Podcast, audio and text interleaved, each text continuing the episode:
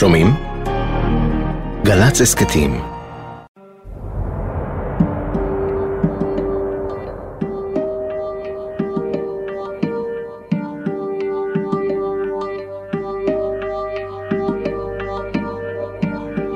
תשעה עשר הרוגים, 60 פצועים עדיין מאושפזים בעקבות שני פיצוצים עוקבים בצומת בית ליד הבוקר בשעה תשע... בחדר האוכל שקירותיו בטון אפור במוצב ריחן עמדה טלוויזיה קטנה, מקרטעת. בוודאי תרומה של האגודה למען החייל, או שאחד הלוחמים הביא אותה איתו בשיירות שעלו מדי כמה ימים לרצועת הביטחון בדרום לבנון. לאט לאט הקולות שעלו ממנה הציפו את סוללות הבטון ואת תעלות הקשר. מחבל בודד שעליו פצצה במשקל של 15 קילוגרם. באותו בוקר, בסוף ינואר 95, הוסטה לרגע אחד תשומת הלב הציבורית מהלחימה הארורה בלבנון. בטרמפיאדה צבאית בצומת בית ליד התפוצצו בזה אחר זה שני מחבלים מתאבדים. 21 חיילים ואזרח אחד נהרגו. זה היה אחד הפיגועים הקשים שידעה מדינת ישראל, ובכל זאת במוצב ריחן בלבנון מישהו הרי חייב לעלות לבטונדות השמירה. מישהו צריך להתמקם ליד עמדת המרגמות. המלחמה ברצועת הביטחון הרי ברוך נמשכת. בשעה אחת בלילה קפצתי מהמיטה. הרגשתי אותו ואמרתי איפה הילד? בלילה ההוא עולה לעמדת המרגמות לבדו טיקו, משה אוחיון מעפולה. שעתיים לפני כן הוא עוד התקשר מהמוצב לחברתו. עוד חודש הוא אמור היה לרדת מלבנון, הם תכננו להתחתן, הוא סיפר לה שהוא מת מעייפות.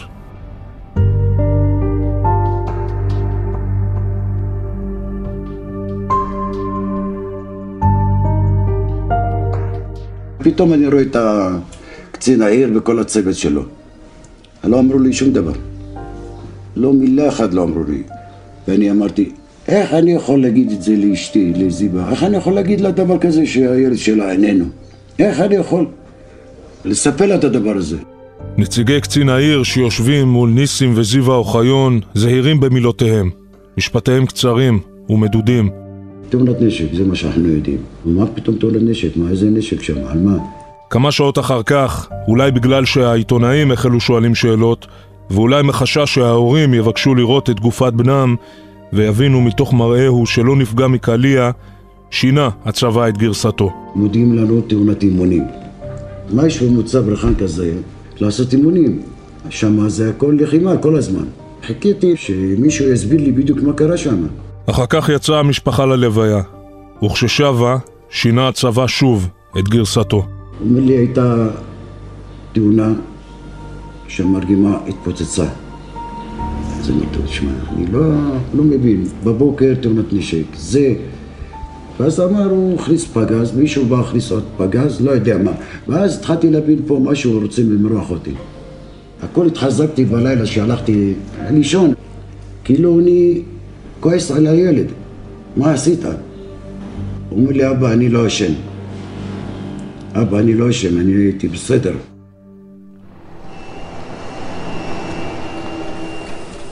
אלא שאת סיפור חייו ומותו של משה אוחיון אי אפשר יהיה לספר מבלי להיכנס בשערי מפעל סולטם ביוקנעם. בראשית שנות התשעים המפעל עבד מסביב לשעון כדי לייצר פיצצות מרגמה. אלה היו שנותיה המדממות של הלחימה בלבנון ומשאיות צבאיות היו נכנסות בשערי המפעל שבעמק, מועמסות לעייפה במרגמות שהיו עושות את דרכן למוצבים בלבנון. על רצפת הייצור עבד אז ניסים אוחיון, אחראי מחלקת מרעומים. למעשה לא היה כמעט איש שהכיר טוב ממנו את המרגמות הצה"ליות, את התקני הבטיחות שנועדו למנוע מצב שבו מרגמה נטענת בשני פגזים ומתפוצצת על הלוחמים. בזמן שירה פגזים לכיוון להדוף את המחבלים, הוא היה לבד. ואז בזמן שהוא שינה את הזווית של הירי, היה פגז בפנים. ובזמן שהוא התכופף לשנות, בא אחד אחר ושם עוד אחד, עוד פגז. ואז הוא ירה, אז אחד על השני, פגז על השני, אז התפוצץ. לא היה התקן. התקן זה שמונע להכניס עוד אחד. לא היה להם. אני יודע את זה בגלל שאני מכיר את הציוד הזה. במשך שנים, ניסה ניסים אוחיון, רדוף, מיוסר, מתוסכל, לחשוף את האמת על ליל הפצמ"רים ההוא. אלוף פיקוד צפון הבטיח למסור לידיו את דוח החקירה המלא בפרשה, ובכל זאת, כשהגיע קצין מטעמו אל בית המשפחה, הוא סירב להעביר לניסים מסמכים ולא ידע להשיב על השאלות המרכזיות. אחר כך טען צה"ל שדוח החקירה בפרשה נעלם, ורק בהתערבות שופטי בג"ץ, שנתיים אחרי נפילתו של משה אוחיון, נמצאה לפתע קלטת וידאו שבה מתועדים חבריו של טיקו מתארים את מה שאירע באותו לילה. באוזניו של ניסים טען הצבא שהיה על המרגמה התקן בטיחות, אבל בשטח מודים החיילים שהם לא מצאו התקן כזה, אחרי הפיצוץ. היה בום הרבה יותר חזק מהרגיל, לא ראיתי בהתחלה, אחרי כמה שניות, קרא לאוחן, אוחן לא הגיב. 16 שנים לא מניחה לניסים העובדה שאב מייצר נשק שבנו נפגע ממנו. יש את הפתגם, מי שהביא את המקל קבל בו מכות. זה הפתגם בדיוק, מי שייצר את זה אז הוא קיבל את המכה. חייל צה"ל, סמל ראשון אה, משה אוחיון בן 20 מעפולה, נהרג אה, כאשר אה, פגז מרגמה התפוצץ באחד לפני הרכב בצפון תחום הביטחון.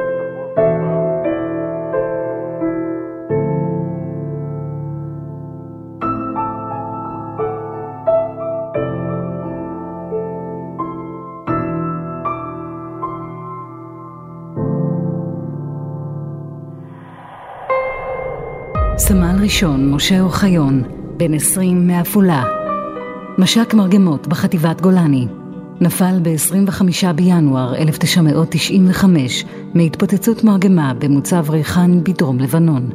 נטמן בבית העלמין הצבאי בעפולה. בעזבונו נמצאו מכתבים, מתוכם ערך עידן עמדי את השיר "המכתב האחרון".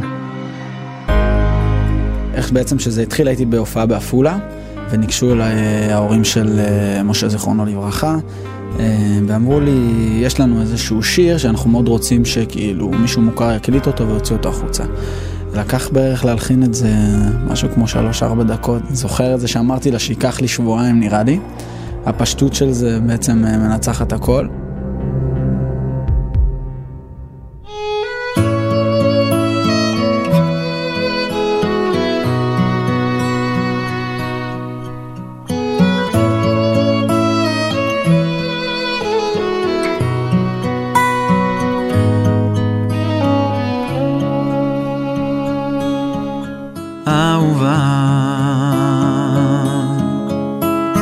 ביקשת שאקדיש לך שיר, אולי רק פזמון. לא מוכשר עד כדי כך, מקווה שאהבת את הניסיון. אהובה, איך השלג צנח כאן הלילה רומנטי כמה פתיתים לך רציתי לשלוח במכתב האחרון. אל תבכי בגללי, אני כאן מחייך מרצון.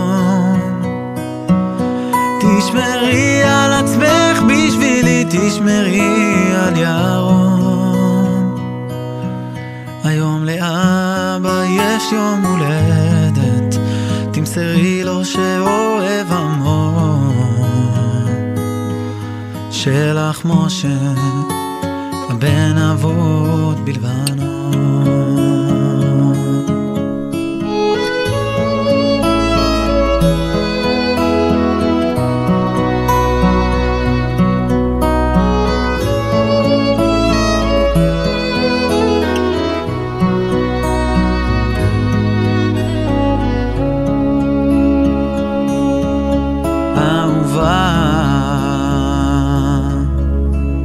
ביקשת שאקדיש לך שיר, אולי רק פזמון. לא מוכשר עד כדי כך, מקווה שאהבת את הניסיון. אל תבכי בגללי, אני כאן מחייך מרצון.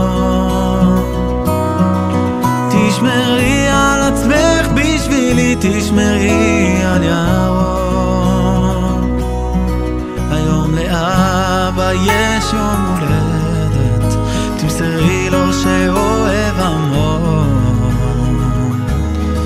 שלח משה, הבן אבוד, היום לאבא יש יום הולדת, תמסרי לו שאוהב